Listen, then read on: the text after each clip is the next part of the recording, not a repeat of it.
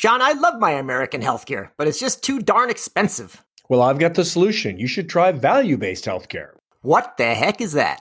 Let me explain.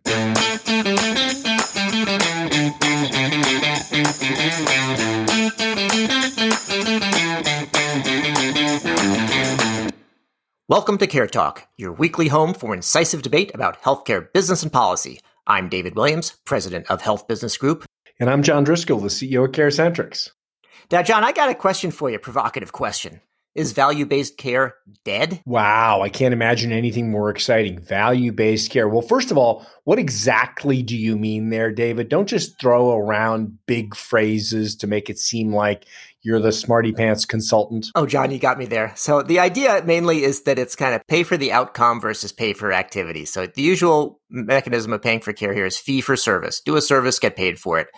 But that could just mean that people are doing more and more stuff that the patient doesn't need. The idea is if you're paying a physician or a hospital or a drug company for the patient getting better, then everybody's in alignment. That's that's what value-based care is supposed to be. But why are they talking about value? How does this play a role in in in healthcare reimbursement philosophy? Well, John, it's value based, and that's a hyphen, not an S. I know you don't have you probably don't have vision benefits at your company, but the uh, you know it's value based. It's not nothing more. There's a lot of moralizing about everything. Can I, can I help you? The whole premise here, David, is that the United States pays too much and gets too little. Yeah. We are the most expensive country in the world to get health care. We are 50%, I think, or 30 or 40% more expensive than Norway, which is number two.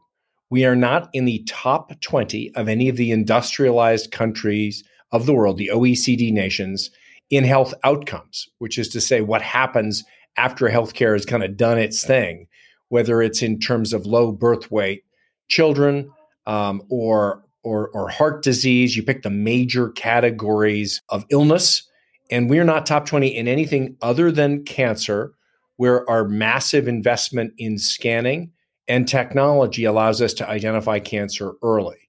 We are twice as expensive as the average OECD country and only a third uh, l- l- more expensive than Norway.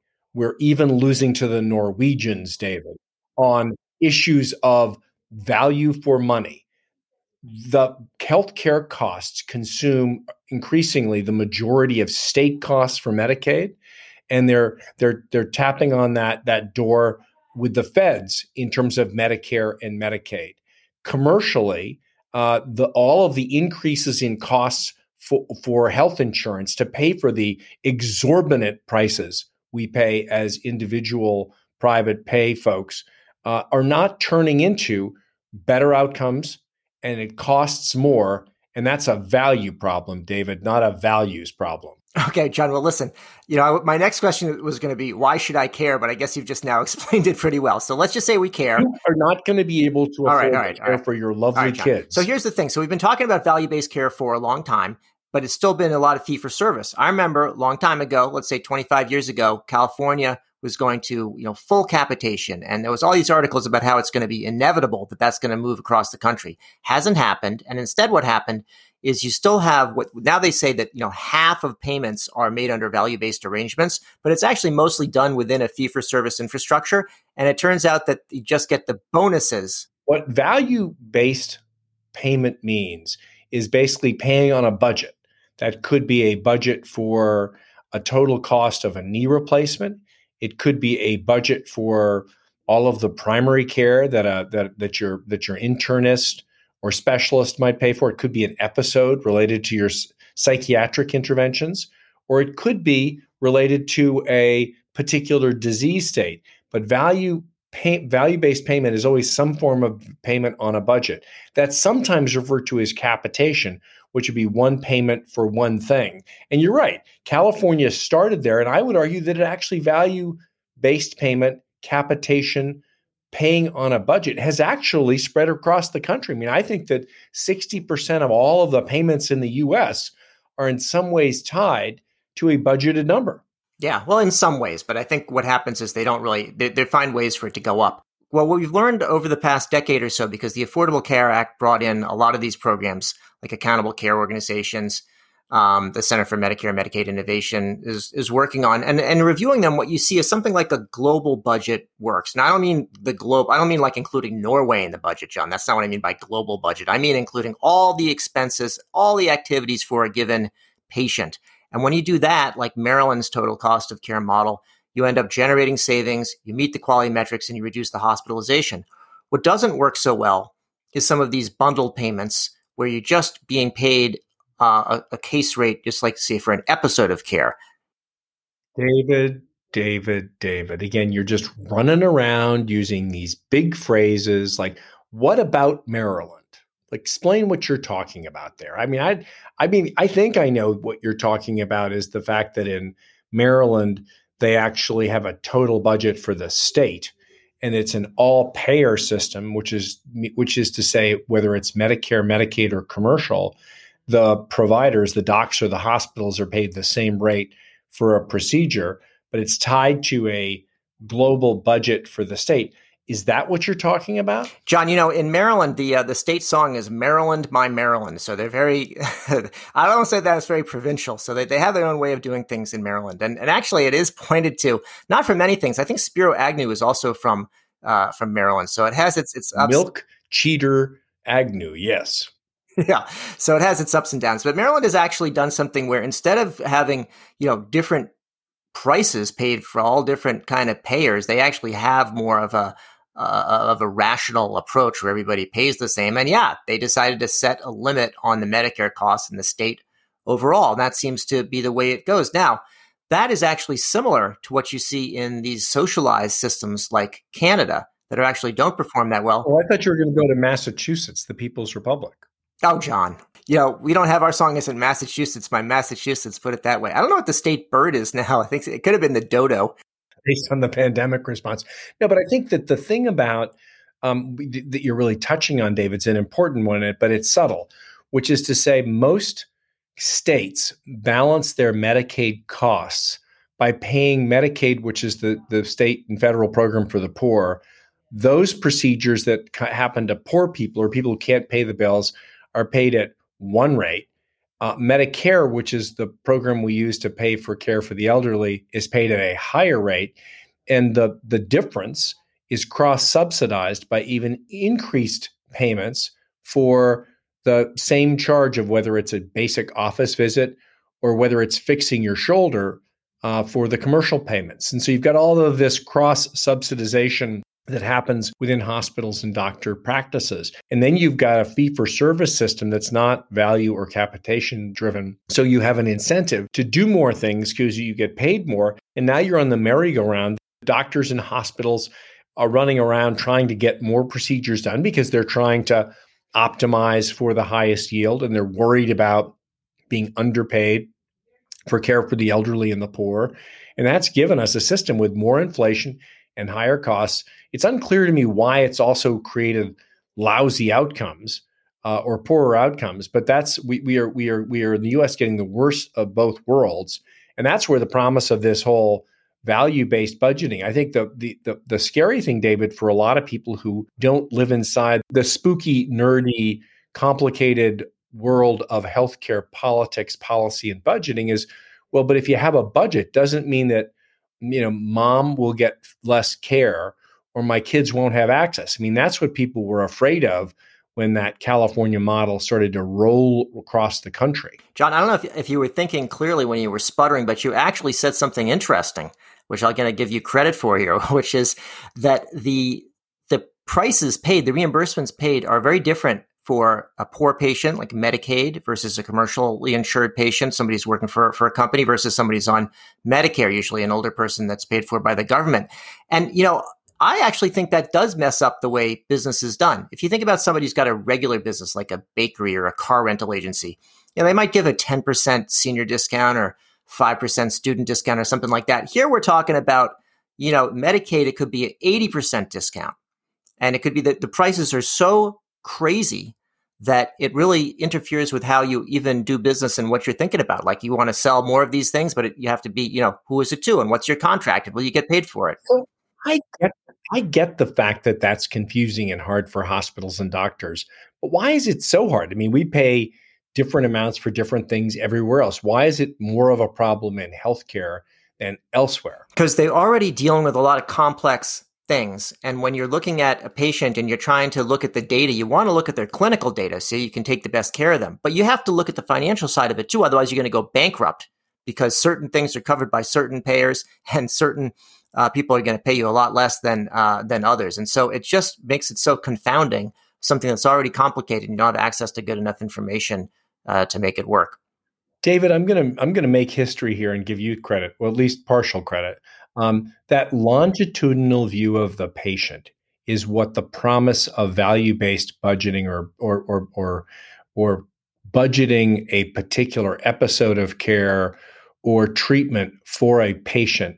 Because what that allows you to do is to invest more upfront to optimize care over time and to invest in the follow-up that's necessary not to get another procedure or a lab test or a or an x-ray done but to actually provide the care that people need, whether it's counseling on diet, like for example with you, um, David, or whether it's it's uh, social support for me. I mean, each one of us has individualized needs in order to optimize our care. If I'm home with a with a sick kid, uh, that may be what actually I, I, may need telemedicine or as opposed to having to go into a doctor who has to work me up for everything just to get reimbursement.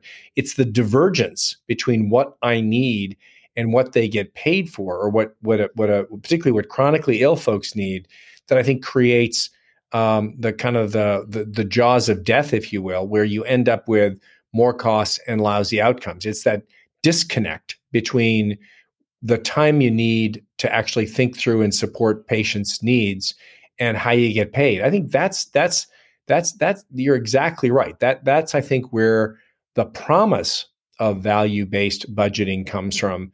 Um, but also how to get it right is is not uncomplicated because you're talking about changing from a system that is much more about volume and now you're trying to well pick outcomes. Well, which outcomes and how do you price it?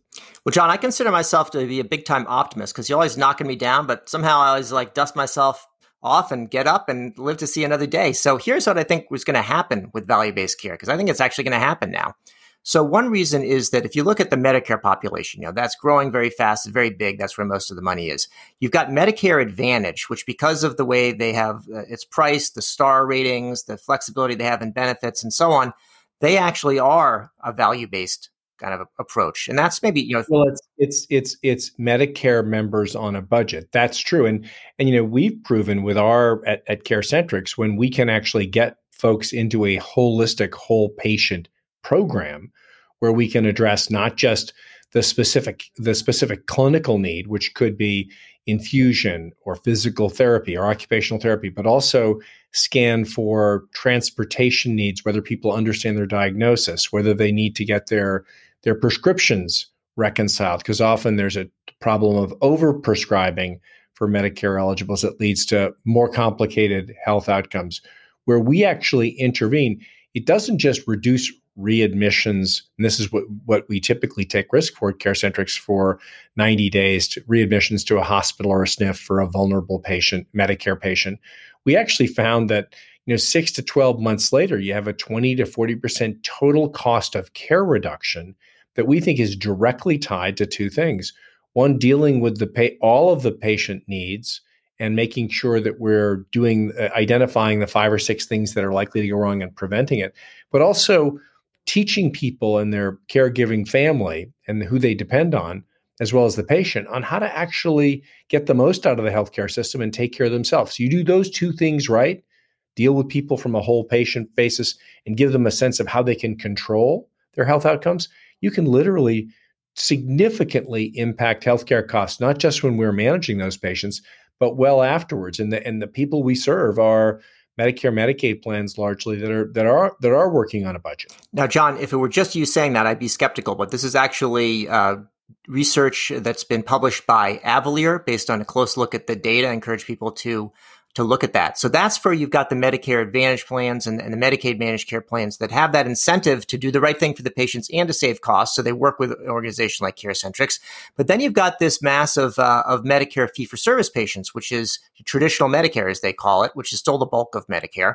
But what's happening in the Biden administration is they are refining these value based programs, and there's new talk about making them mandatory. And that way, a patient may select into Medicare Advantage, which is going to be value based, or if they're in a regular traditional Medicare, they're also going to have value based because it's going to be. Why does it have to be mandatory? Walk me through that. No, it doesn't have to be mandatory. I mean, there's advan- the advantage to having it mandatory is that uh, you really force people, you force provider organizations to figure out how are they really going to carry through. Not just can I go cherry pick a few bonuses that were intended to be like it's like the introductory offer. You know, it, you got to you got to keep going when the going gets tough. So it makes it so that there's syst- there's systemic savings as opposed to just those few that figured out how to play the game.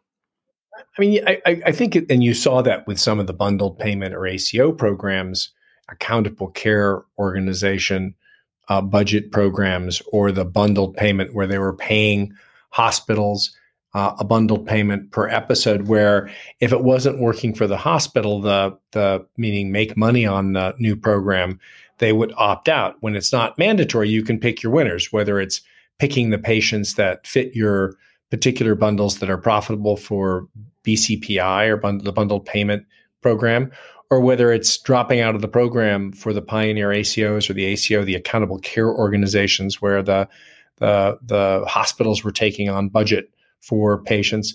Yeah, no, I, I do think it's going to, that whatever programs they land on are going to have to be mandatory if they're truly going to reform the system. Because ultimately, it's not just about whether any particular program works our, our system, we can't afford the healthcare system we've got. And I think that some element of mandatory bundled capitated budget programs need to be enforced. And I think even if you, David, even if you look at um, the value based sort of programs on a budget within the MA system, while 60 to 70% of all providers are on some kind of value based payment, very few of them still are on full downside or even partial downside risk. And what happens what happened initially is when they put put that budget together and the and the providers didn't just win on the upside but could potentially lose a little bit on the downside folks opted out so i think whether it's not the public sector through cmmi the center for medicare and medicaid innovation or the private sector through those health plans i think you're going to have to make these programs um, requirement or have the components of a mandate if they're actually going to reform the system. And that's that's what we all really need. So, John, let's end on a high note here. I think that between Medicare Advantage and then mandatory programs under traditional Medicare may start to get cost under control, value, and values for Medicare. And then there was talk you know, early on in the last couple of years ago about Medicare for all. I don't think you're going to have Medicare for all, but I think there's going to be Medicare available to those with younger younger age groups or Medicare buy-in, and that may be a way that we have a distinctly American approach that preserves what we like about the healthcare system and makes it affordable. Well, let's just make, let's just make sure that distinctly American solution doesn't come with a typically American high cost. But on that note, amen, brother. In any case, that's it for yet another edition of Care Talk. I'm David Williams, president of Health Business Group. And I'm John Driscoll, the CEO of CareCentrix. If you like what you heard or you don't, please subscribe.